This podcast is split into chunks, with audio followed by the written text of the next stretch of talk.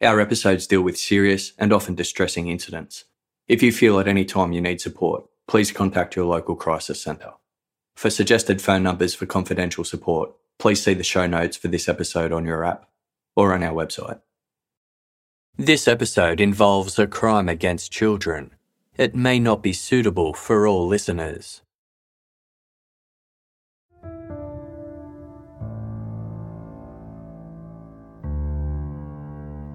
In Australia, Father's Day falls on the first Sunday of September. Every year in the state of Victoria, the Father's Day Council awards one individual with the prestigious Father of the Year award, a tradition held since 1956. A long list of celebrity top dads have received this recognition, but in recent years, the council has focused on ordinary dads with extraordinary stories. In 2005, Dr. Rob Moodie was awarded Victoria's Father of the Year.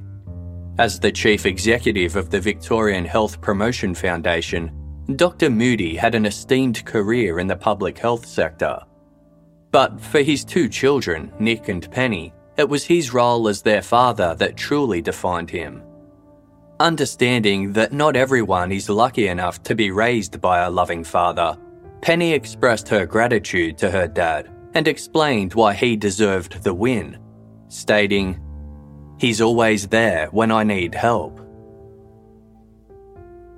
On Sunday, September 4, 2005, far more humble celebrations were underway at a home in the port city of Geelong. Shane and his partner were introducing the newest member of their family to their friends and relatives. The young couple had just become first time parents, with mother and baby released from hospital earlier that day. Shane had an extra special reason to celebrate the occasion. It was his first Father's Day as a dad. Late in the day, Shane and his friend Tony returned home to Winchelsea, a small township 113 kilometres from Melbourne. It was only a short visit, as the pair organised someone to look after their dogs overnight.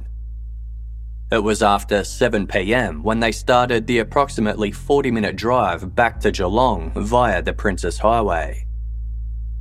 Prior to construction that expanded the number of lanes and added a grassy median strip, the roadway on the outskirts of Winchelsea featured two undivided lanes, one travelling each way.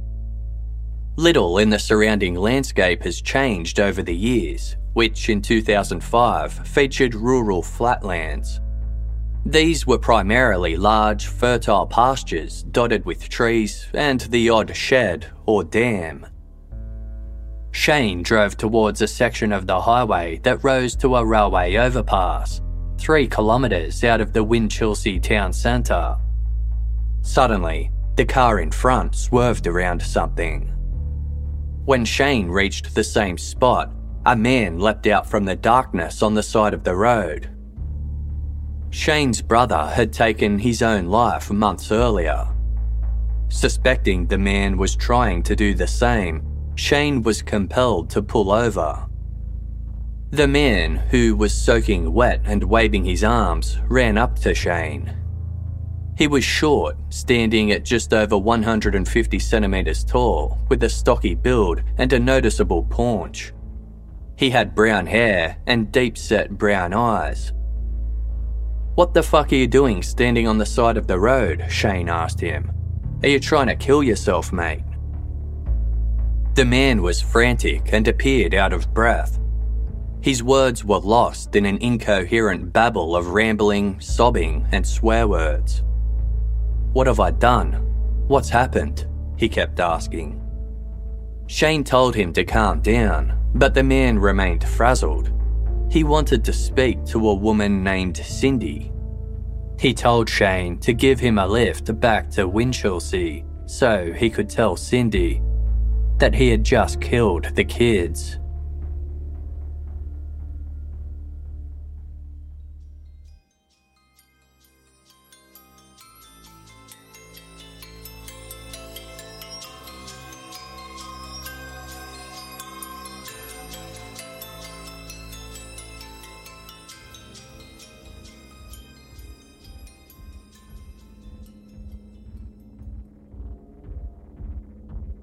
Immediately following his chilling confession, the man asked Shane and Tony for a cigarette. Baffled, they handed him a few. The man went on to explain that he'd had a coughing fit while driving, which caused him to black out. He believed he had done a wheel bearing that caused his car to end up in the dam. He had woken to find himself submerged in water up to his chest. There were two dams nearby. The man couldn't point out which one he had allegedly driven into. Shane looked towards the nearest one, he could barely make it out in the darkness. The surface was smooth like glass, as if nothing had happened there. Skeptical of the man's claim, Shane didn't think any of the local dams were deep enough to completely submerge a car. Shane offered to call the police or an ambulance, but the man refused. He and Tony also offered to jump into the dam to look for the man's children, but he replied, No, don't go down there. It's too late. They've already gone. The man continued to request a lift to Winchelsea to speak to Cindy. It seemed as though he mentioned her name at least a hundred times, but he was pointing in the opposite direction, towards Geelong. Shane and Tony were equal parts unnerved and confused. They wondered whether the man was suffering from a mental illness or had made up the disturbing story to hide the fact that he was trying to take his own life by leaping in front of oncoming traffic. Shane ultimately agreed to give the man a lift and guided him to the front passenger seat. Concerned that the man was unstable, Tony sat directly behind him so he could reach over and restrain him if required. Shane steered the car around and drove back towards Winchelsea. During the short ride, the man continued to ask himself, What have I done? When Shane drove into town, he turned on his car's interior light and realised he recognised the man. It was a Winchelsea local who used to mow lawns around town when Shane was younger. The man's name was Robert Farquharson. Robert Farquharson was a born and bred local, having lived in Winchelsea almost all his life. For a time, he'd had his own lawn mowing business, but by 2005, he was working two jobs as a cleaner. His friends and neighbours knew him as a friendly family man who loved Australian rules football. In 1991, when Robert was in his early 20s, he visited the Winchelsea Hotel for a few drinks. There, he met 19 year old Cindy Gambino. The two shared mutual friends and soon struck up a close friendship of their own. At the time, Cindy was embroiled in a long term tempestuous relationship. Everything changed when her boyfriend died suddenly in a car accident. Robert became a huge support to the grief stricken Cindy. He visited her often at home to check in on her and even helped her financially after she lost her job at the local supermarket. At Christmas in 1992, Robert suddenly confessed his love to Cindy. Although Cindy considered Robert a friend only, he'd been nursing a secret crush on her almost since they first met.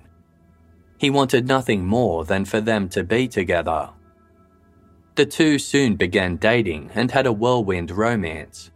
In less than nine months, they'd moved in together and Robert proposed. Three days after they got engaged, Cindy discovered she was pregnant. The young couple were worried about their finances, but Cindy was pleased. She had always wanted to be a mother. On October 4, 1994, she gave birth to their first child, a baby boy they named Jay. Robert was excited to have a son, and the couple built a house for their young family. As he got bigger, it became clear that Jay was a real livewire and a generous kid with a mischievous sense of humour. He grew up to love the Essendon Bombers footy team, just like his dad, and enjoyed playing the sport too. Almost four years after Jay's birth, Cindy and Robert welcomed a second boy into their lives, Tyler. Tyler was particularly affectionate, always wanting to give his mum cuddles, though a hint of cheekiness was evident in his smile. The family joked that Tyler's motto was, Have food, will travel. Like his big brother, Tyler loved playing football. As described in the book On Father's Day by Megan Norris, Robert encouraged this passion by purchasing expensive footy boots for both his sons, telling people, only the best will do. By the year 2000, Cindy and Robert decided they'd been engaged long enough and it was time to get married. The date was set for August 26 and they were wed at a local church.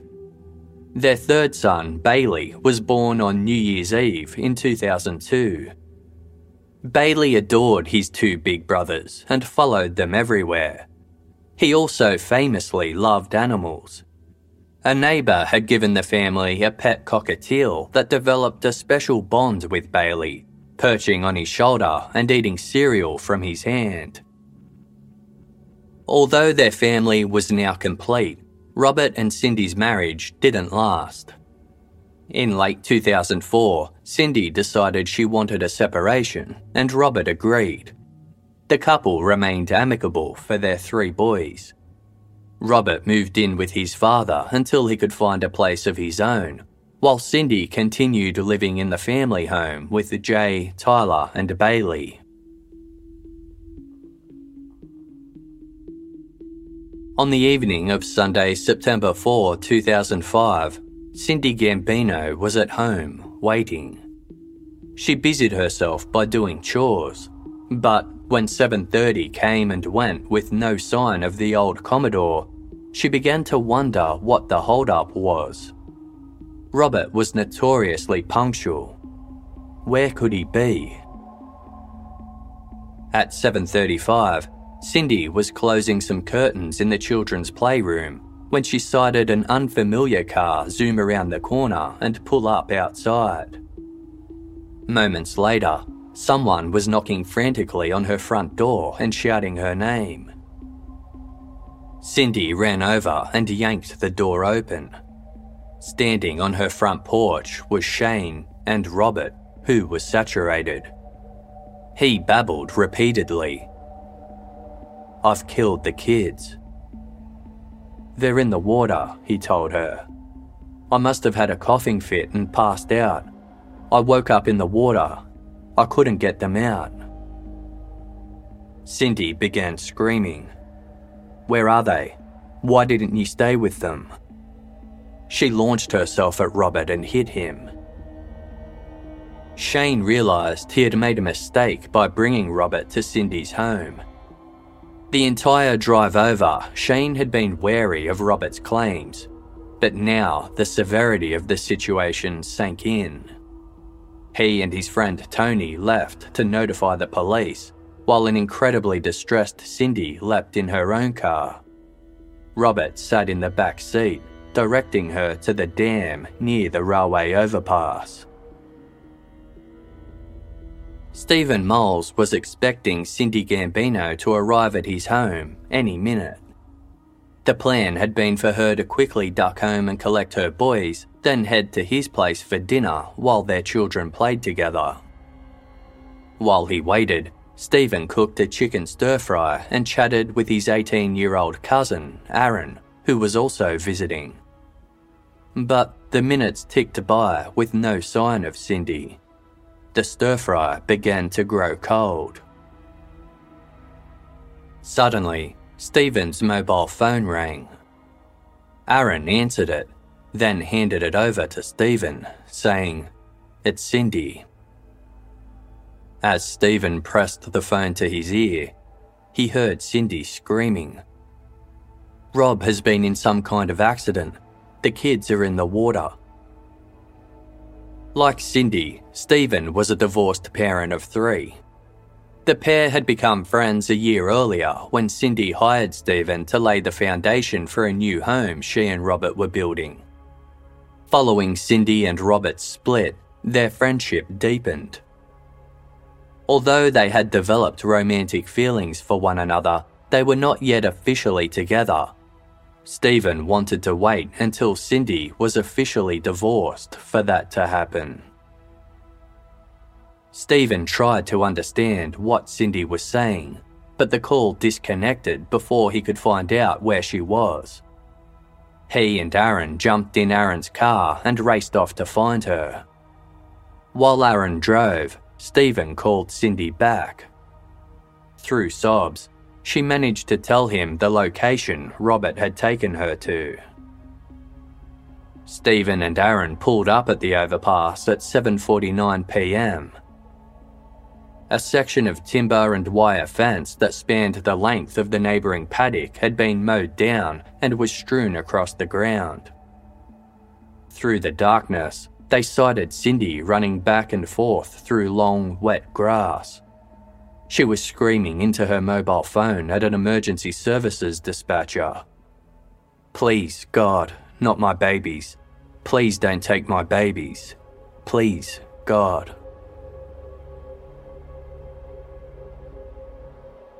That particular Father's Day started out well for Cindy.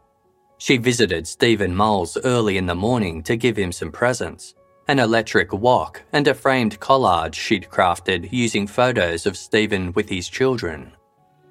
Stephen loved his gifts and suggested she and the boys come over later that night so he could cook her a meal in the new wok. Cindy then took her sons, 10 year old Jay, 7 year old Tyler, and 2 year old Bailey, to her parents' home for a Father's Day visit with their granddad. The boys presented their granddad with a gift, and he in turn treated them to biscuits and icy poles. Jay also had fun steering his grandparents' ride on lawnmower around the property. He loved offering to mow their lawn because it felt more like a game than a chore. As an added bonus, his granddad always paid him $20 at the end. Next, Cindy drove the boys to Robert's father's house so they could spend some time with their dad. Robert had custody of them every other weekend. Although Father's Day didn't fall on one of Robert's allotted weekends, Cindy had suggested he take their sons for the afternoon so they could celebrate the occasion with him. The boys were excited to give their dad his presents a set of saucepans Cindy had bought to help Robert set up his new home, and a framed photograph of the three of them squeezed side by side on a sofa. However, Jay grew upset when he realised he'd forgotten to bring a back scratcher he'd purchased at his school's Father's Day market. Cindy reassured him that they could give Robert this additional present the next time they saw him. They'd arrived at about 3 pm, and Jay and Tyler ran in to see their dad. At two years old, Bailey was somewhat shy and wanted to stay with his mum, but she encouraged him to go to Robert. Before leaving, Cindy embraced and kissed each of her boys in turn, telling them she loved them. Bailey approached her with his arms out for a hug. As she cuddled him close, he said, Love you. Cindy handed Robert a backpack that contained nappies for Bailey. She asked him to bring the boys home by 7:30. In reply, Robert simply nodded. Robert Farquharson stood by the side of the highway, looking vague and remaining completely still. A car pulled to a stop nearby, and Stephen Moules jumped out. As he approached, Robert turned to him and asked, Where's your smokes? Stunned, Stephen couldn't fathom why Robert would be asking for a cigarette while his children were allegedly in trouble. Stephen snapped. How could you worry about a smoke at a time like this? Where are your kids? Robert raised an arm and pointed towards the paddock, stating, In the water down there. Cindy stood nearby, still on the phone, crying and pleading for help. Stephen embraced her, then raced to the paddock. Pulling off his jacket and boots as he ran, Stephen scanned the dark area for any sign of water. Up by the highway, Aaron moved his car so it faced down the embankment. He switched on its high beams, illuminating the pitch black expanse in front of him. Suddenly, a wide, rectangular shaped dam with curved corners became visible. A few skinny trees stood around its border. Stephen waded in. The water was extremely cold. As he made his way around the edge of the dam, Stephen's feet slipped on the muddy soil below. His hands were outstretched as he grasped, hoping to find something. He dove into the icy water, his body aching with each attempt. Again and again, Stephen pushed himself forward into the dam's murky depths. He found nothing.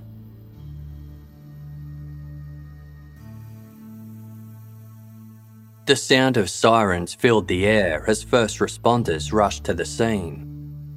At 8:07 p.m., the first ambulance arrived.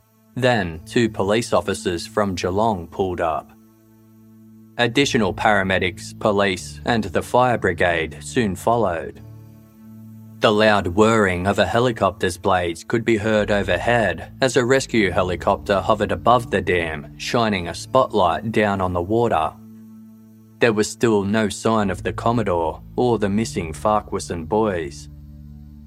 Stephen Moules, who was soaking wet and freezing, was escorted away by emergency workers.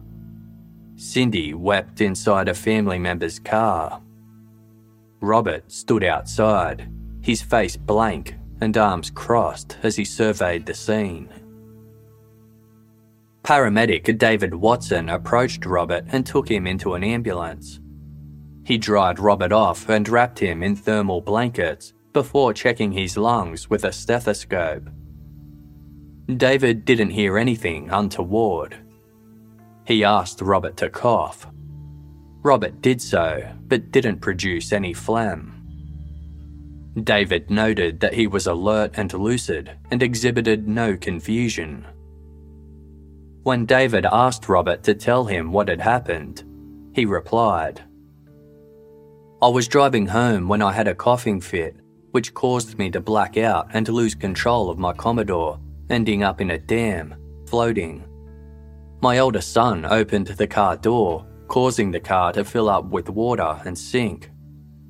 I then got out and flagged down a vehicle, went to Winch to tell the police and my ex wife.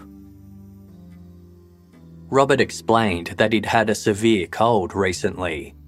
He'd had a persistent cough over the past few days but had never blacked out before. Senior Constable Ted Harmon stopped by the ambulance and asked Robert to take a breath test. He agreed and passed. When Constable Harmon asked what had happened, Robert explained that he'd experienced sudden chest pain, then blacked out. At 8:34, he was taken in the ambulance to Geelong Hospital to undergo a more thorough examination. Cindy was transported to Winchelsea Hospital, where she was sedated and treated for shock. Senior Constable Rebecca Caskey was a professional diver with the Search and Rescue Squad. She arrived at the dam at 9:45 p.m tasked with finding the Commodore. Some snapped twigs and broken housing from a car's side mirror on the ground indicated the point where it had likely entered the water. Constable Caskey dove in and performed multiple sweeps of the area. Eventually, her fingers brushed against some plastic debris and pieces of metal. She was getting close. She had been in the water for more than 20 minutes when her head suddenly bumped into something. A car wheel. Robert's Commodore was perched vertically with its nose pressed into the ground. It was 28 metres from the dam's edge and 7.4 metres deep. Constable Caskey was facing its underside. She swam to the surface. Knowing investigators would be treating the vehicle as a possible crime scene, Caskey returned to the dam's cold depths to seal it. All the windows were closed and only the driver's door was open. As Caskey went to close it, she felt a child's head protruding from the vehicle. She gently pushed it back inside and carefully closed the door.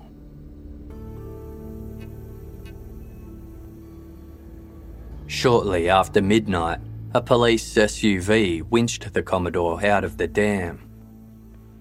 Water gushed from the scraped and muddy vehicle as it was hauled to dry land.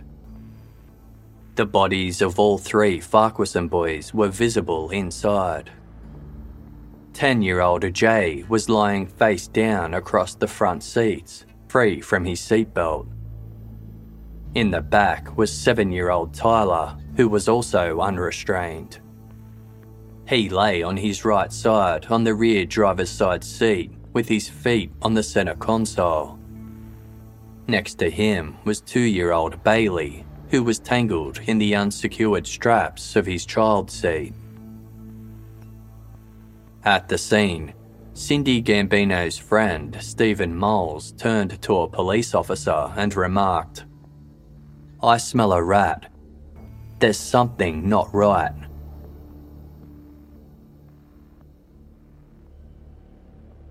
Cindy didn't share Stephen's suspicions. When she was well enough to speak with police, she told them that Robert was a devoted father who would never hurt his children. He'd never raised a hand to them and had no history of violence. Blood tests showed no evidence that Robert had been drinking alcohol or consuming drugs.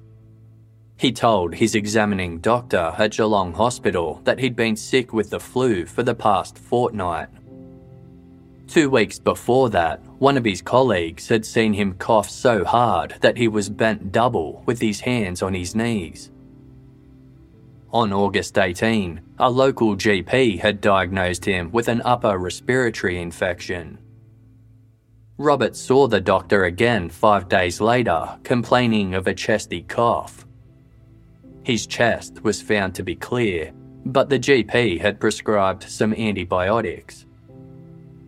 Two days before the accident, another colleague witnessed Robert endure a 15 second coughing fit that was so extreme she worried he was having a stroke. The emergency ward doctor had x rays taken of Robert's chest. They revealed no issues. Based on what Robert had described, the doctor made a provisional diagnosis of cough syncope, a condition where coughing can trigger loss of consciousness for up to 20 seconds. It was a rare condition mostly found in patients with asthma or chronic lung disease, neither of which Robert Farquharson suffered from. Shortly before 10 pm, Senior Sergeant Jeff Smith and Senior Constable Rowan Curtis from Victoria's Major Collision Investigation Unit arrived to take Robert's statement.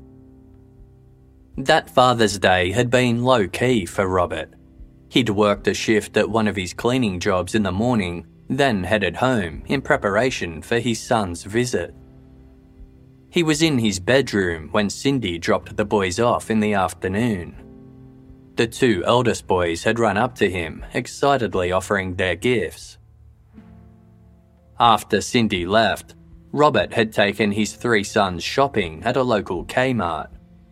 He'd bought Jay a new cricket ball and DVDs for Tyler and Bailey. They ordered KFC for dinner, which the boys were very excited about. At 7pm, they quickly paid a visit to Robert's sister at her home. Then they all piled back in the car so he could drop them at Cindy's. Jay sat next to Robert in the front passenger seat while Tyler sat behind him. Bailey was next to Tyler in his booster seat. There was a bit of traffic on the highway, so Robert made sure to drive under the speed limit of 100 kilometres per hour. He didn't want to take any risks with his children in the car.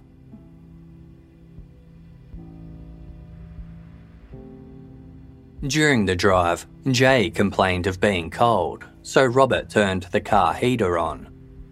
Soon, he broke out in a coughing fit. He speculated that the hot air from the heater had triggered it. The next thing he knew, Jay was shaking him awake and crying out, Dad, we're in the water. Shocked, Robert had replied, Just sit there, mate, don't panic. He claimed that Jay then opened his door, causing water to gush in.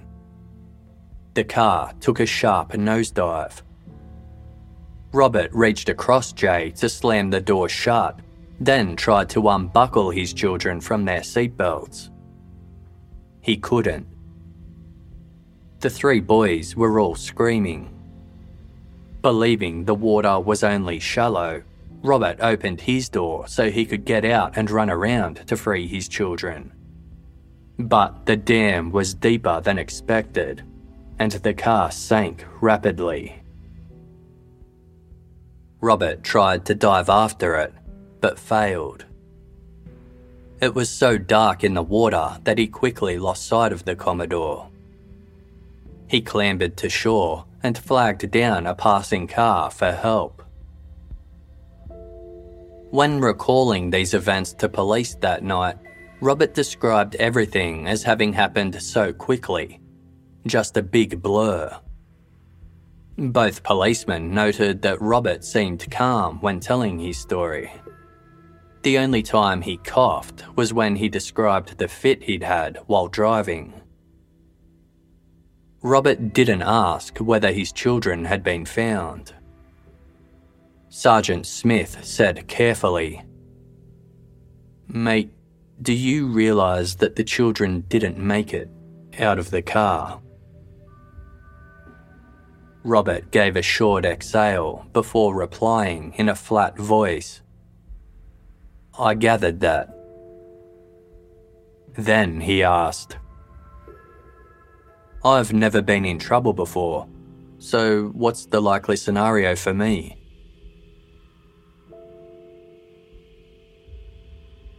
Sergeant Smith and Constable Curtis were troubled. They compared what Robert told them about the accident with what he'd said to others and found some slight variations. At the scene of the crash, he told a police officer that he'd only suffered from chest pain, while remarking to others that he'd suffered a coughing fit. He'd also blamed a faulty wheel bearing for causing the Commodore to steer into the dam, indicating the car itself was responsible not his coughing fit. There were also inconsistencies as to what exactly happened inside the car once it hit the surface of the water. Distinct actions had been performed in the vehicle that Robert failed to mention in his statement. The keys were in the ignition, but it was switched off. The handbrake was also secured in position.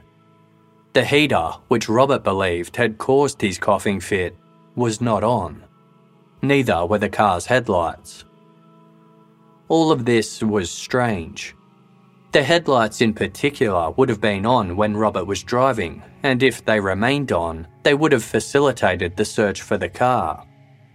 As for the other actions, if the accident was as unexpected and urgent as Robert claimed, why would anyone have the time or cause to turn these things off? Police were also having trouble matching his statements with the physical evidence at the scene. Investigators from Victoria's Major Collision Investigation Unit had inspected the area in the clear light of day. The stretch of highway where Robert had veered off the road was smooth and straight, with no sharp corners or bends. There was nothing on the bitumen that would cause a car to unexpectedly skid off the road. In some roadside gravel, Rolling tyre prints could be seen leaving the road. There were also visible wheel tracks along the grassy embankment leading into the water. Collision squad investigators estimated that in order to land in the dam, the car must have turned right at an angle of approximately 30 degrees. It then crossed over the opposite lane, crashed through the wire fence, continued driving through the grassy embankment, and scraped a tree on its left before arriving in the water. The distance from the edge of the road to the dam was 44 metres. The path travelled by the car had been clear and direct. Police couldn't find anything that indicated Robert had lost control of his vehicle. There were no signs that Robert had slammed the brakes at any time. Experts checked whether there'd been a mechanical failure that caused the fatal accident. They found no major faults with the Commodore, but discovered that it had a lot of wear and tear. It had clocked up 387,000 kilometres on its odometer, had second hand tyres, and the engine was known to cut out on occasion. A mechanic who'd recently serviced the car had noticed that it tended to drift a right while being driven. He'd recommended a wheel alignment to correct this, but didn't have the equipment to do so himself. He performed a wheel balancing instead. A police examination found no problems with the car's wheel alignment. The right rear door next to where Tyler had been seated was faulty and could only be opened from the inside. When the car was recovered, both of the rear doors were locked, with a childproof lock also engaged on the faulty one. Disturbed by the turn that the case was taking, Sergeant Smith began compiling two lists. One he titled, He Did It. Under that, he wrote down a number of incriminating facts, such as Robert's demeanour, his inconsistent story, the way the scene didn't match what he'd described, and Robert's insistence, above all else, on being driven to his ex wife so he could be the one to tell her that their sons had died. The other list was labelled He Didn't Do It. The only thing Sergeant Smith could think to write under that one was Who could be this evil?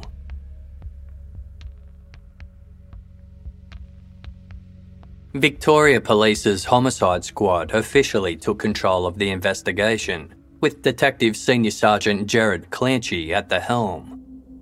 One of their first actions was to conduct a formal interview with Robert Farquharson, who had been discharged from hospital. Detective Clanchy and Senior Constable Andrew Stamper drove to Robert Street and found journalists and TV crews already gathered there. Winchelsea was close knit, so news of the tragic incident spread quickly. But its impact was far greater than the small touristy town. The entire state was in mourning for the three young boys. Clanchy and Stamper approached the house that Robert shared with his father, Don. It was a cramped, cold place that Cindy had nicknamed the morgue. Prior to Robert moving in almost a year earlier, his father had lived there alone since Robert's mother died of lung cancer in 2002. Her loss had been devastating to Robert. He had been his mother's favourite child. The two officers knocked on the front door. Don answered and ushered them inside to where Robert was sitting. They informed Robert that they needed him to accompany them to police headquarters in Melbourne for a recorded interview. He agreed. The three men piled into the police car for the two hour journey. Constable Stamper sat in the back seat with Robert and chatted with him throughout the drive, while Detective Clanchy drove. Unbeknownst to Robert, Stamper was wearing a wire. After some friendly back and forth, the constable asked Robert what he thought might have happened the night that his sons died. Robert said he struggled to remember all of the details, but was adamant it had been an accident.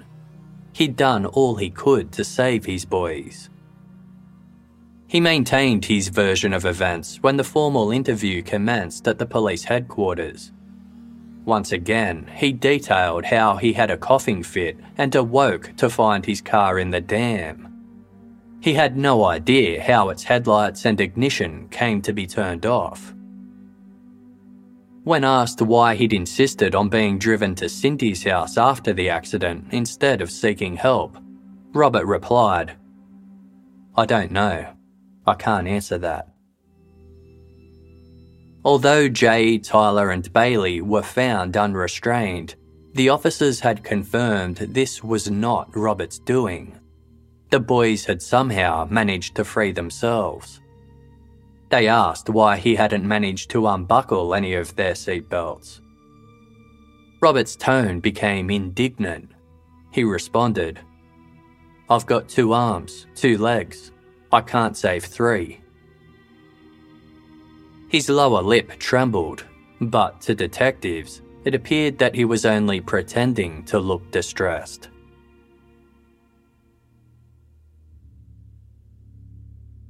Despite his recent marriage breakdown, Robert said he bore his ex wife no ill will.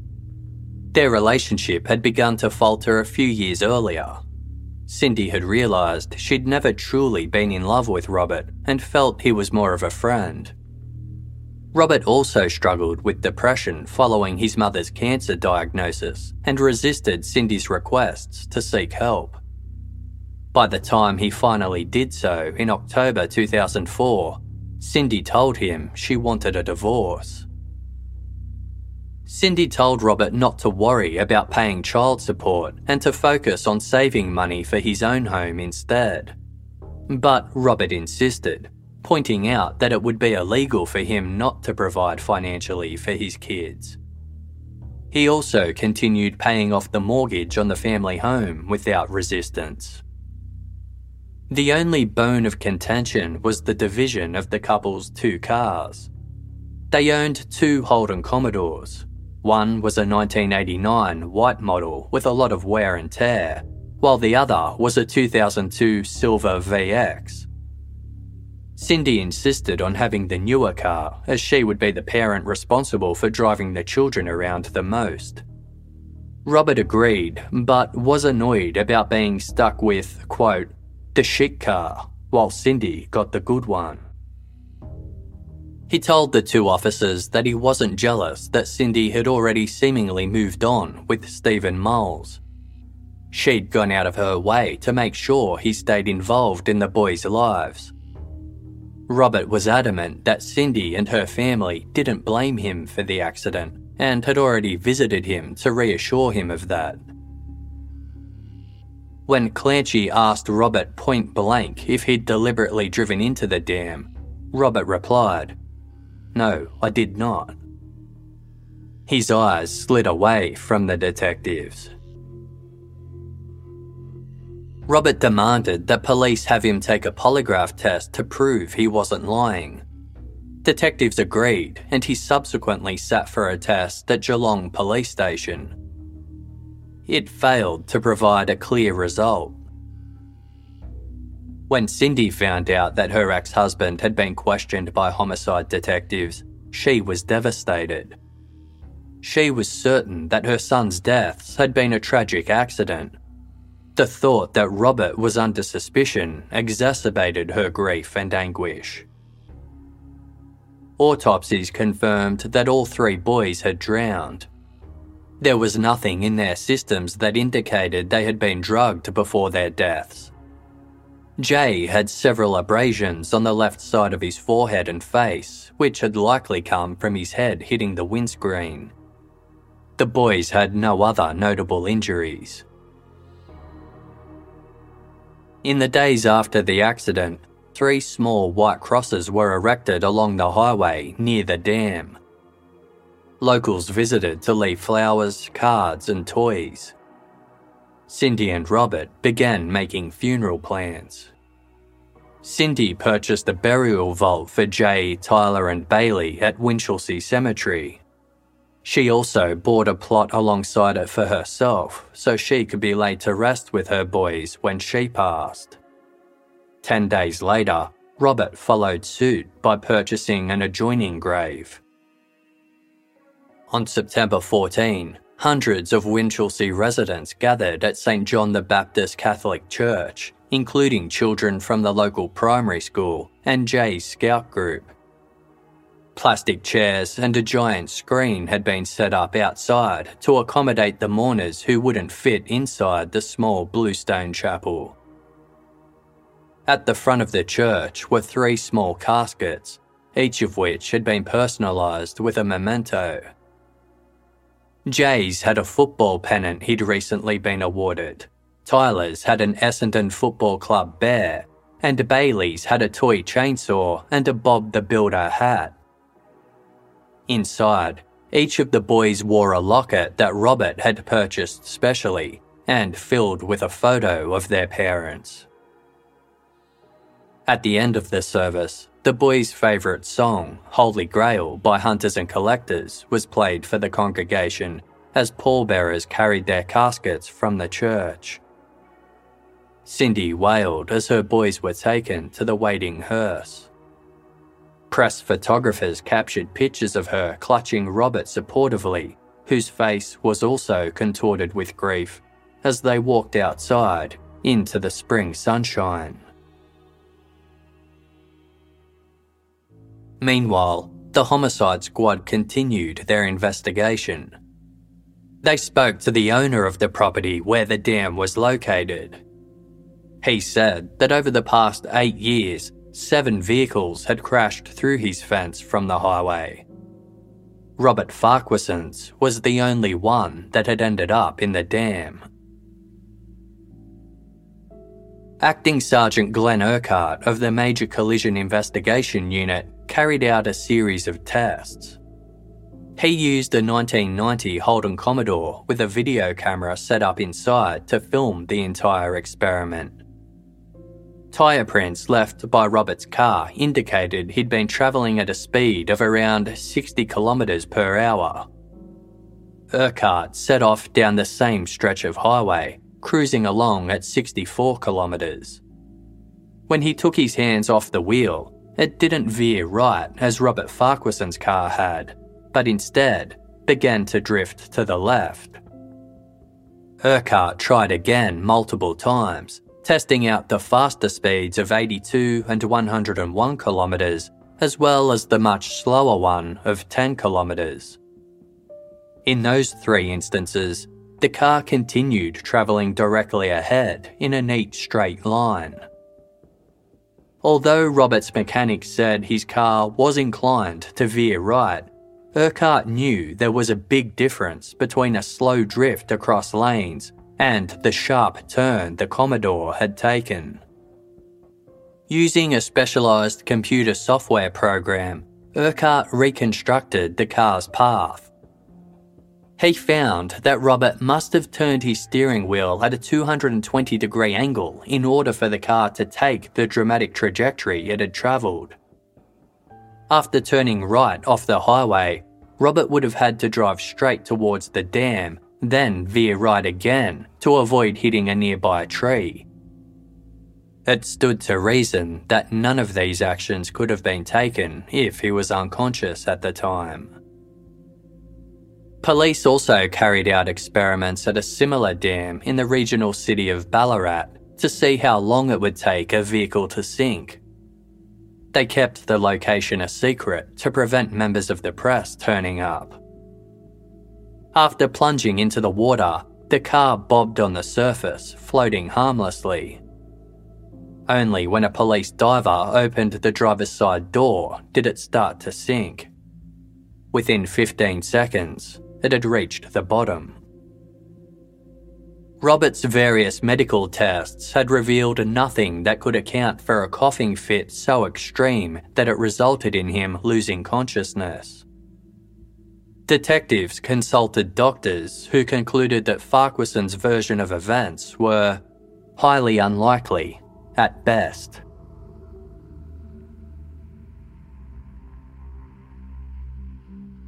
Several days after police began looking into the case, officers in Geelong received a phone call from a man named Colin who had a tip for them.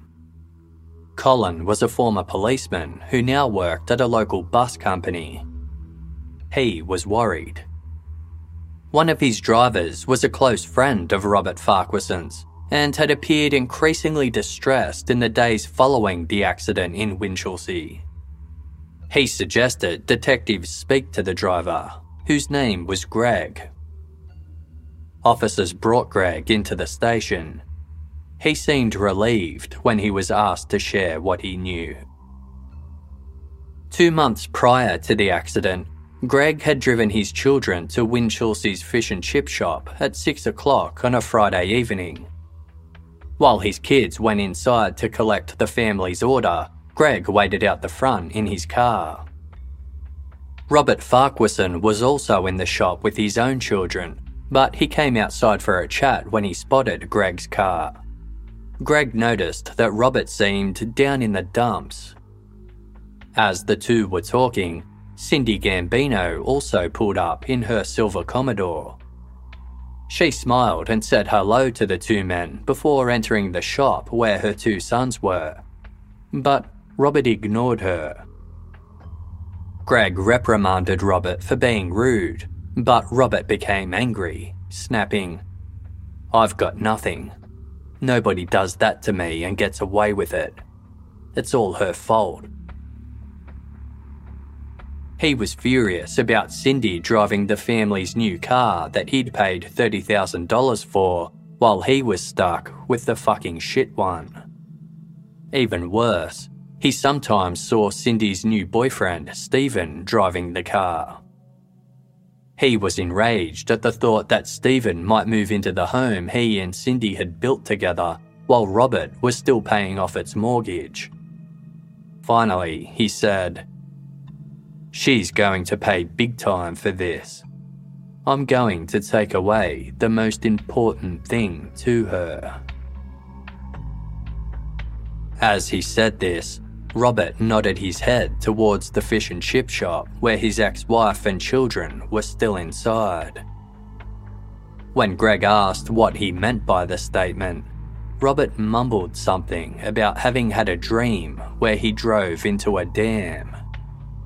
He survived the accident, but all of his sons died.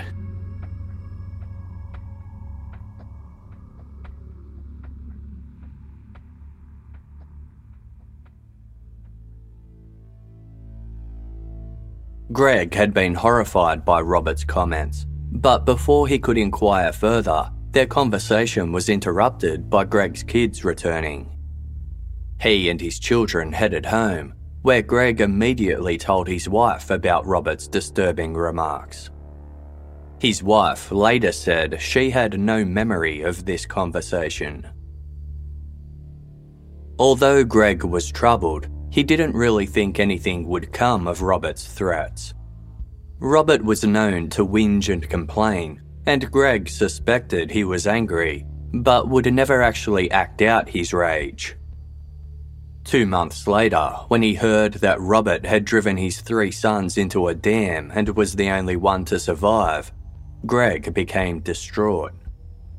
He couldn't stop thinking about their conversation. He felt sick with guilt that he hadn't done anything about it. Greg had nightmares about the accident and cried unexpectedly. His distress was obvious to everyone around him, and led to Colin calling the police. After providing detectives with two statements, Greg agreed to help them by reaching out to Robert. He would ask his friend about the accident, all the while recording the conversation by wearing a wire. Greg had been too upset to attend the Farquharson boys' funeral, so he paid a visit to Robert at home the day after they were laid to rest. He apologised for his absence the day prior. Robert shrugged it off, saying, A lot of people didn't come. I understand that. It's a million times harder for me, so you don't have to say nothing. I know. Greg reminded Robert of their conversation outside the fish and chip shop and added, I hope it's got nothing to do with that. Robert immediately denied having meant anything nefarious by his previous remarks, saying, No, no way. No, no, no, no, no. You know I would never. Greg confided that police had asked to speak with him and he was freaking out at the prospect. Robert encouraged him to tell them what an excellent father he'd been.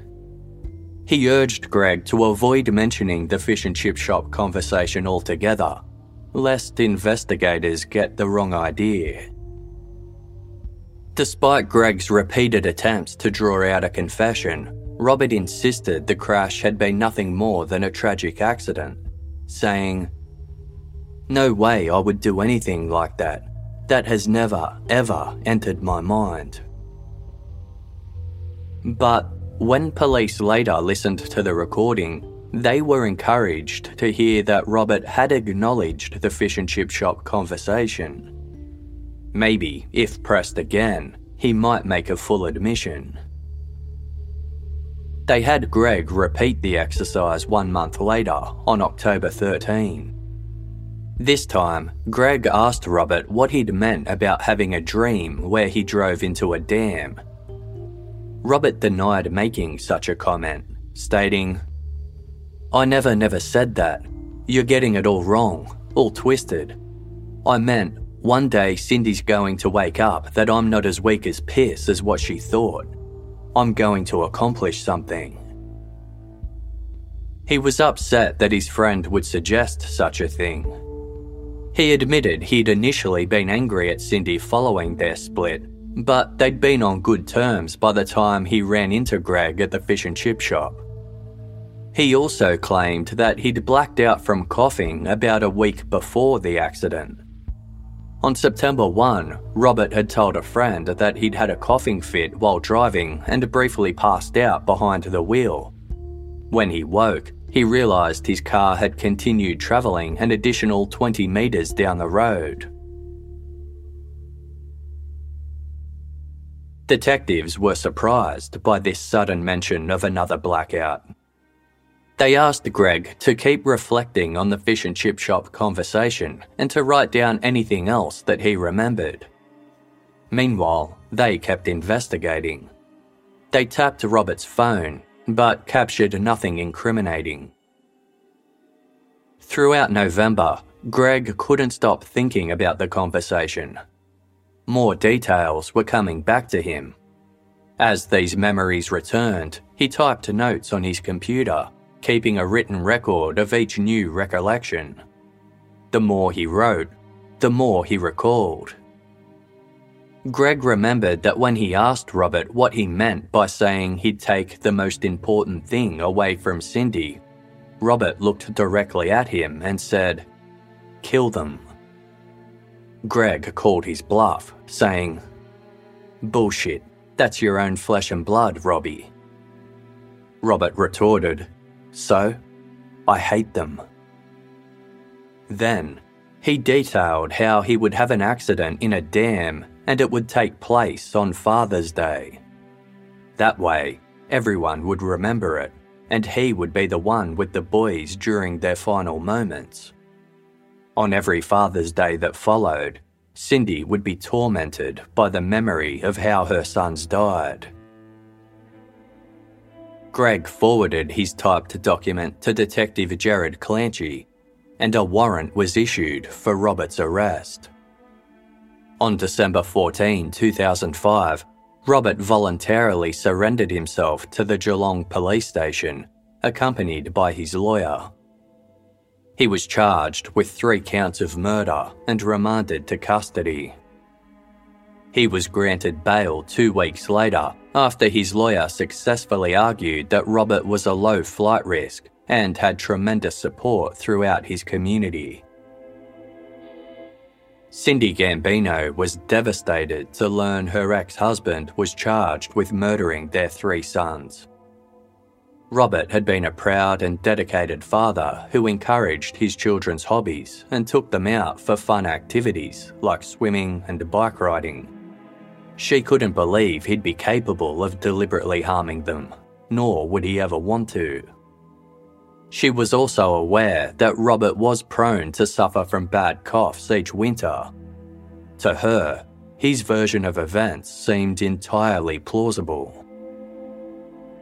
Much of the Winchelsea community shared Cindy's support of Robert, with one of her relatives telling the Herald Sun newspaper, Nobody believes it. But other members of the public had their doubts. They thought Robert's story about a coughing fit sounded utterly absurd.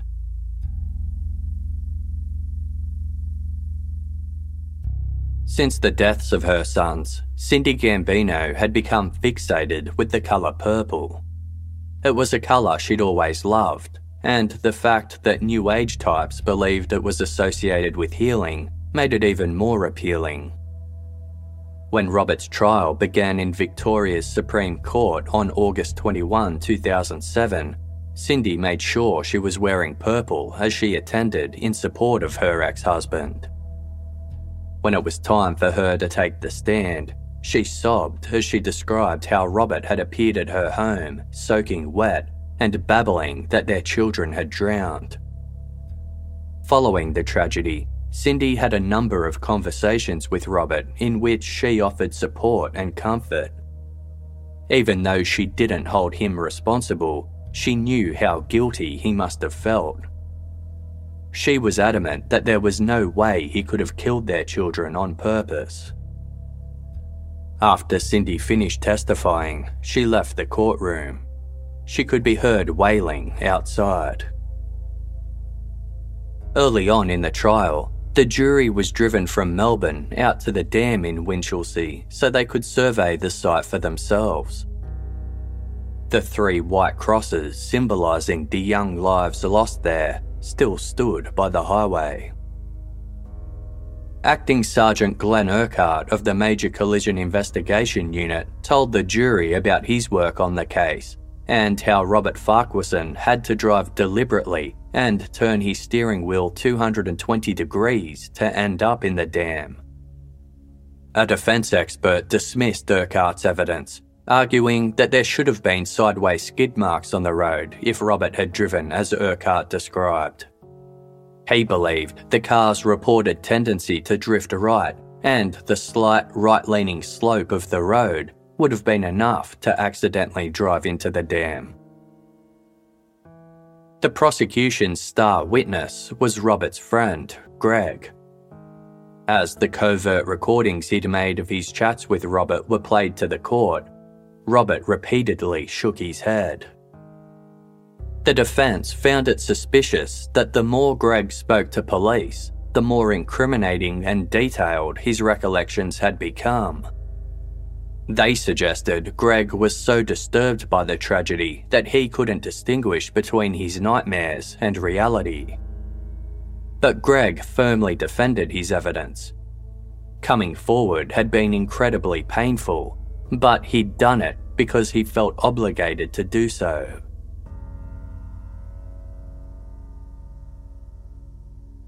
Robert's legal team opted against calling him to the stand to testify in his own defence. Instead, their case hinged on expert testimony regarding Robert's claim that he'd blacked out following a coughing fit. Dr. Christopher Steinfort, a thoracic specialist, informed the court that he thought Robert exhibited some classic symptoms of a cough syncope. Although this was a highly rare condition, usually seen in people with chronic lung disease, Dr. Steinfort said it could be triggered by a bout of the flu. It was a condition he was familiar with. Roughly 15 patients who'd attended his private practice over the past decade had reported instances of a cough syncope. More recently, a GP had informed him of another case where a man who was driving his children to a football game suffered a coughing fit and ran his car off the road. Dr. Steinfort examined Robert Farquharson on a number of occasions following the dam accident. Although Robert didn't suffer from lung disease, he was an overweight smoker with sleep apnea, which could make him more prone to coughing bouts. He'd also been witnessed coughing severely in the past. But Matthew Naughton, a specialist in sleep and respiratory medicine who testified for the prosecution, believed it was highly unlikely Robert had suffered from a cough syncope. Nothing he'd ever seen or read about the disorder in medical literature pointed to individuals with healthy heart, lung, and neurological functions experiencing it. He thought it was even less likely that Robert would have passed out as the car was warm due to its heater being on. Although Robert had claimed he'd blacked out on at least one other occasion due to coughing, this couldn't be confirmed by any eyewitnesses or medical evidence. To demonstrate that Robert had never had any desire to harm his family, the defence also called his counsellor to the stand. Following his split with Cindy, Robert finally started receiving treatment for depression that he'd experienced since his mother's illness and death several years earlier. He'd had about six appointments with a counsellor named Peter Popko, telling him how upset he was over the breakdown of his family. Robert never expressed any suicidal ideation, nor did he mention wanting to hurt Cindy or their children. The only person he seemed to want revenge against was Stephen Moules. Robert had detailed a fantasy in which he would provoke Stephen into punching him, then take him to court for assault. This revelation came as no surprise to Stephen. He'd met Cindy and Robert shortly before the couple broke up. Although he and Cindy quickly developed a connection, Stephen had recently gone through his own messy divorce. He was adamant that he wouldn't become involved with a woman who was still married. Instead, he'd inadvertently become a confidant to Robert. After Robert moved out of his and Cindy's home, he began turning up at Stephen's house almost every night of the week crying and seeking advice. Stephen made suggestions as to how Robert could improve his situation, but Robert never listened or changed his behaviours. He just complained incessantly. After a couple of months, Stephen grew fed up with Robert's constant whinging and told him, You know what? You're an idiot. You don't want your wife back. He said Robert should grow up and act like a father instead of a spoilt little boy. Robert stopped asking for Stephen's advice after that, and Stephen subsequently grew closer to Cindy.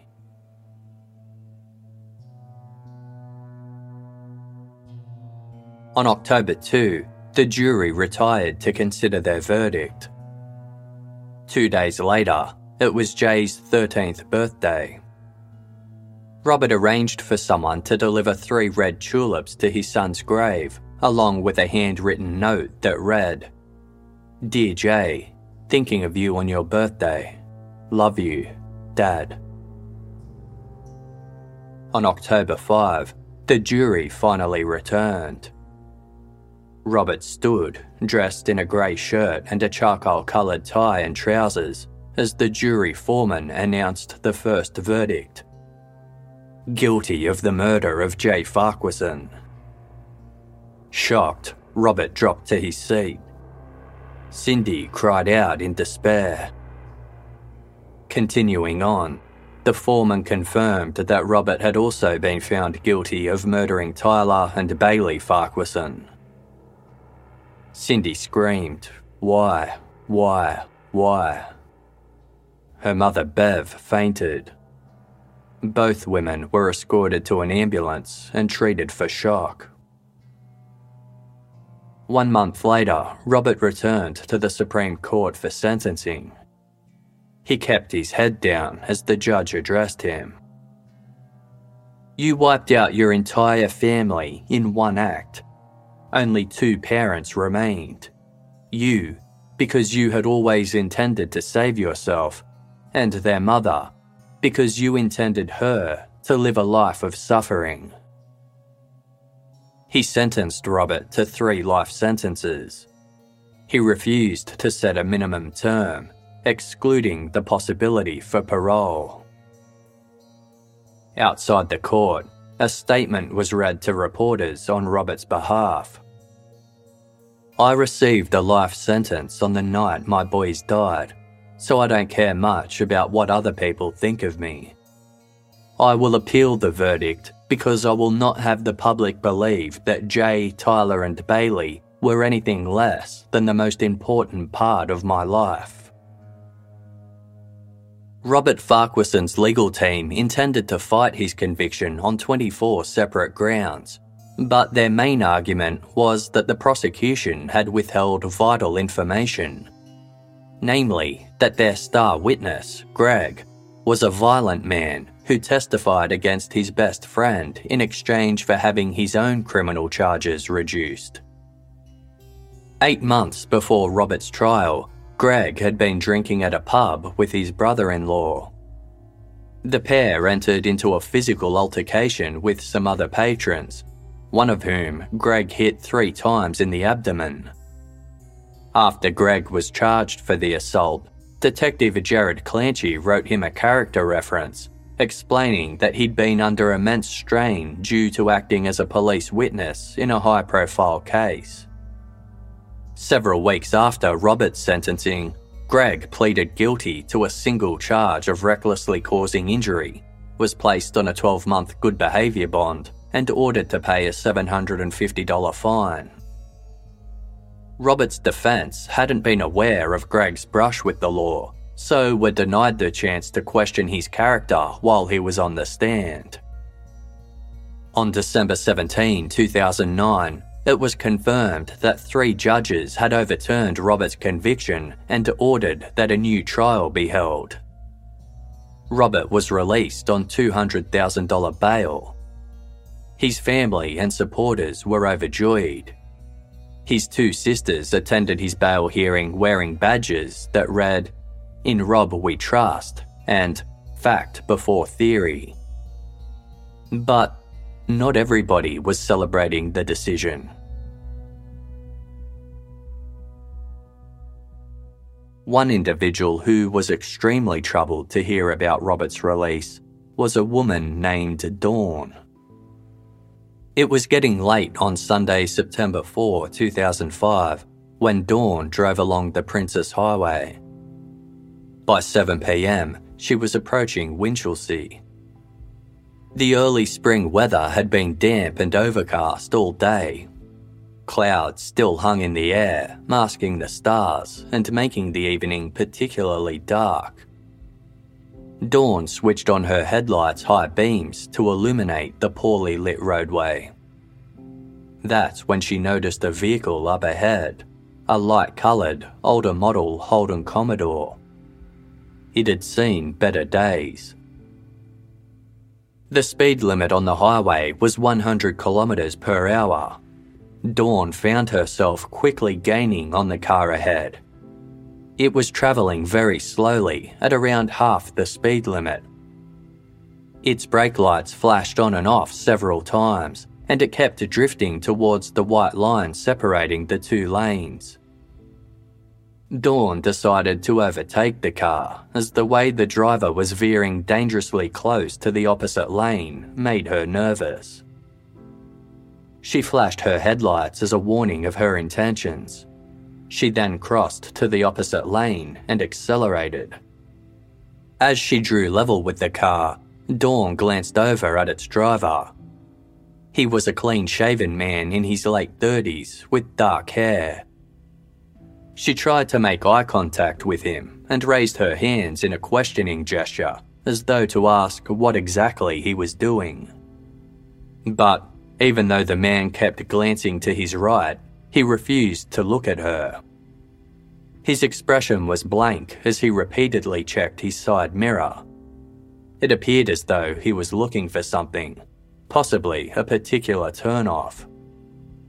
As she passed, Dawn also noticed three young children sitting in a row in the back seat, including a fair haired boy who looked to be about seven or eight years old. He was sitting directly behind the driver with his face pressed against the window. Once Dawn had passed the Commodore, she returned to the left lane. At this point, the highway was gradually rising over a railway track. Dawn sped up the overpass, then glanced back at her rearview mirror. The Commodore was in the distance, its headlights veered right and disappeared. Dawn assumed the driver had turned down an adjoining road. The following evening, Dawn was in her kitchen preparing dinner while watching the news. Footage was shown of Robert Farquharson's car being winched from the dam, and Dawn instantly recognised it. She cried out to her daughter, That's the car! That's the car! Although Dawn was incredibly disturbed by the turn of events, she didn't report what she'd seen. Her family had been under a great deal of strain at the time. Early in 2005, they'd relocated from New Zealand to Australia. They ran a dairy farm in Warrnambool, a near two hour drive from Winchelsea. When Dawn began experiencing chronic illness later that year, she struggled to keep on top of managing the farm. Then, her father and both of her parents in law passed away, and her 16 year old daughter lost a close friend in a tragic road accident. All of this stress meant she wanted to avoid another difficult matter. Consequently, Dawn hadn't followed Robert's trial, but was relieved when she heard that he'd been charged and ultimately convicted. When she saw that he had won his appeal, she decided that this time she had to speak with the police. After hearing from Dawn, investigators contacted Cindy Gambino to inform her of this new development. Unbeknownst to them, Cindy had been grappling with her own concerns for some time. Once Robert was incarcerated, he hadn't called Cindy or responded to any of her letters. She'd asked to be put on his visitors list so she could see him in person, but he wouldn't add her, despite accepting visits from their mutual friends. Cindy was baffled and angry. Why was Robert refusing to see the one person in the world who could understand his pain? She wondered if perhaps her ex husband didn't want to look at her because she would be able to tell if he was lying. Stephen Moules listened to her concerns patiently. He believed Robert was guilty from the beginning, but deliberately withheld his opinion from Cindy, sensing her faith in Robert's innocence was a coping mechanism.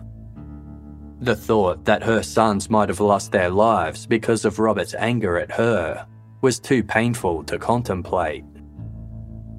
Cindy kept turning over the events in her mind, her marriage had never been a happy one. In fact, she'd even doubted whether she should be with Robert on their wedding day. By then, they already had two sons, and Robert had proved he wasn't the supportive partner Cindy initially thought he would be. He could be childish, throwing tantrums when household appliances didn't work, and leaving much of the parenting to her. When the boys were babies, He'd refuse to change their nappies or take turns in feeding them. Cindy had to manage all the day to day running of their household, paying bills, preparing meals, and performing basic repairs. She complained to one friend that the relationship was a mortgage, not a marriage.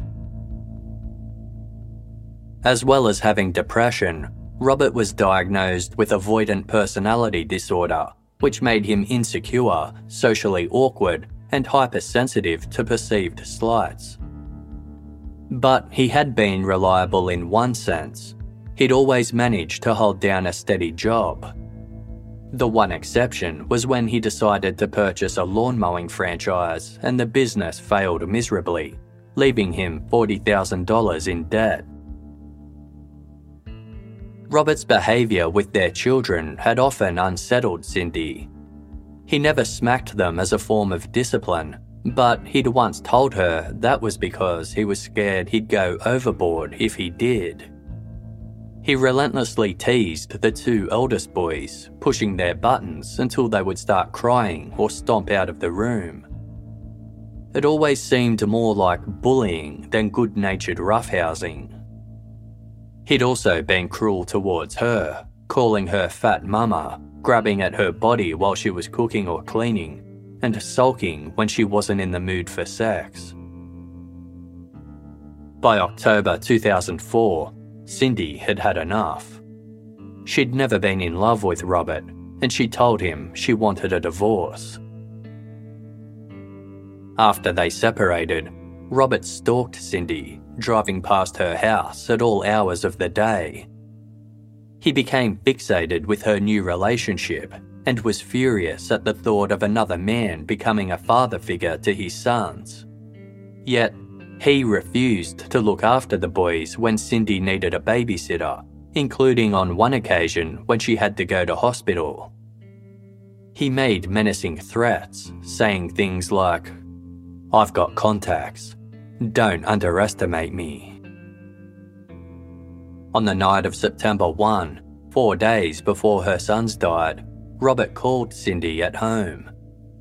Throughout the conversation, Cindy noticed that he sounded very depressed. She was concerned enough that she mentioned it to Stephen's mother, who advised her to just watch out. But Cindy had never dreamed that her boys might be in danger. She suspected that Robert was suicidal, not homicidal. Cindy continued to believe in Robert's innocence throughout his trial, though she was troubled by Greg's testimony. It didn't make sense that a close friend of Robert's would come forward with such a story if it wasn't true. When she heard Robert had won his appeal, Cindy didn't feel relieved at all. She began to realise that perhaps she'd been in denial about her ex husband's role in their sons' deaths. When Detective Clanchy called to tell her that a witness had come forward, she decided to provide police with a new statement. This time, she'd reveal some things she'd previously kept hidden about her ex husband. The next time Cindy set eyes on Robert was when she walked into Victoria's Supreme Court for his retrial on May 4, 2010. Cindy and her supporters all wore her trademark shade of purple, and her hair was streaked with violet highlights. When she took the stand, she spoke openly about the problems before, during, and after her marriage. Several times she glanced at Robert her expression grew angry when she was asked to identify him as her children's father.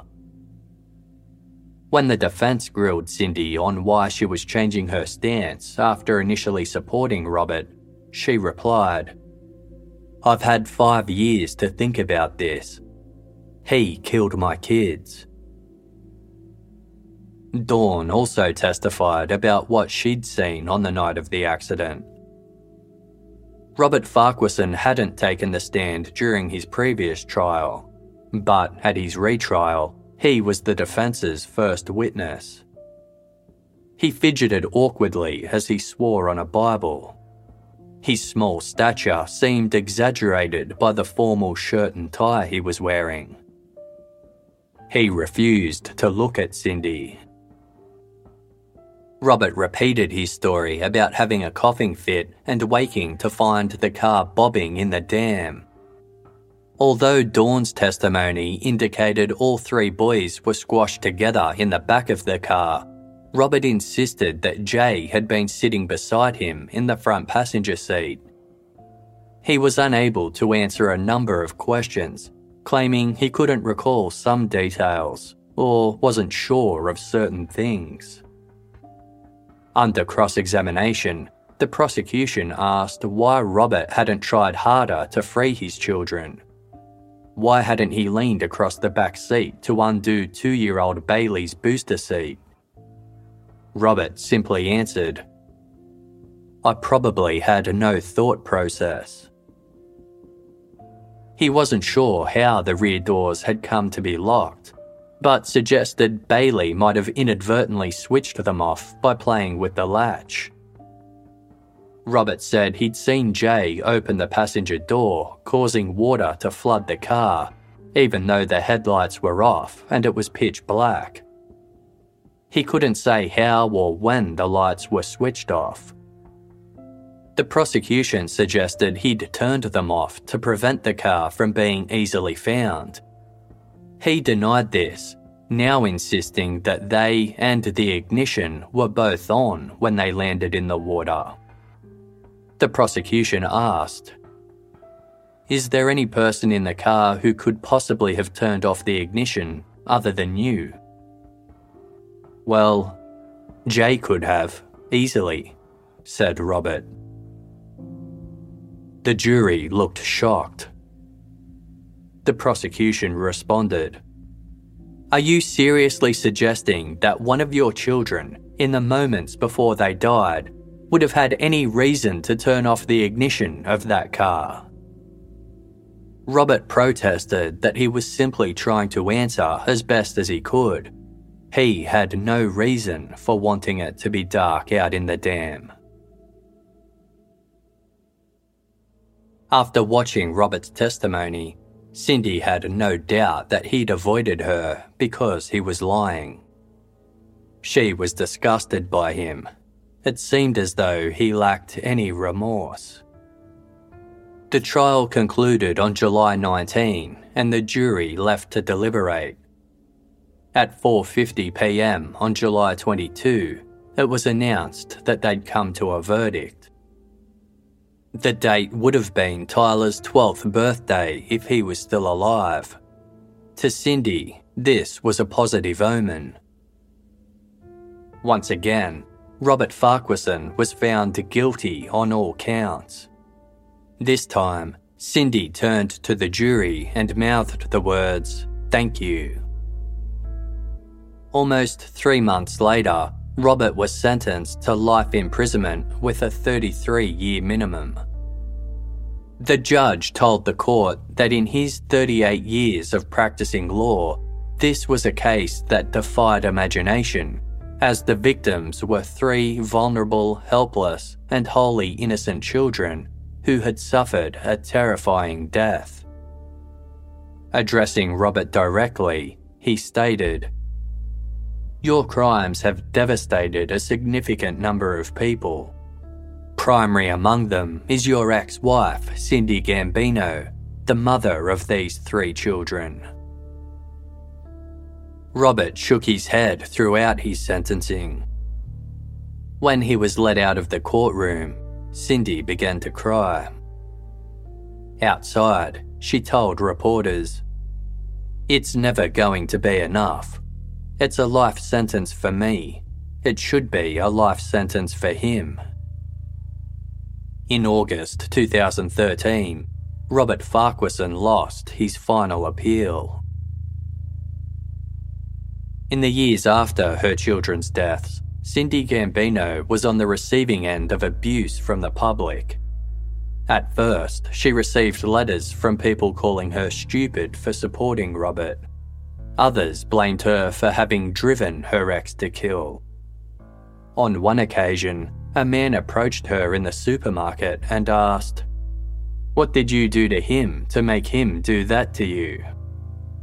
But Cindy also received strong support, encouragement, and countless messages from people who empathised with her pain. In 2010, she married Stephen Moules. The couple have two children together. The murders of Jay, Tyler, and Bailey Farquharson and the subsequent legal proceedings garnered nationwide attention and were widely covered by Australia's media. In 2013, crime journalist Megan Norris published a book about the case titled On Father's Day. Norris had previously written about a number of other cases in which men murdered their children during the course of marriage breakdown. She spent lots of time with Cindy while working on the book and tells much of the story from Cindy's perspective.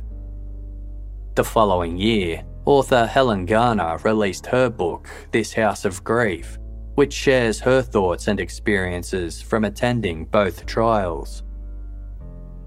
Cindy has initiated legal action to prevent Robert from being buried in the spot he purchased alongside their son's burial plot and her own grave.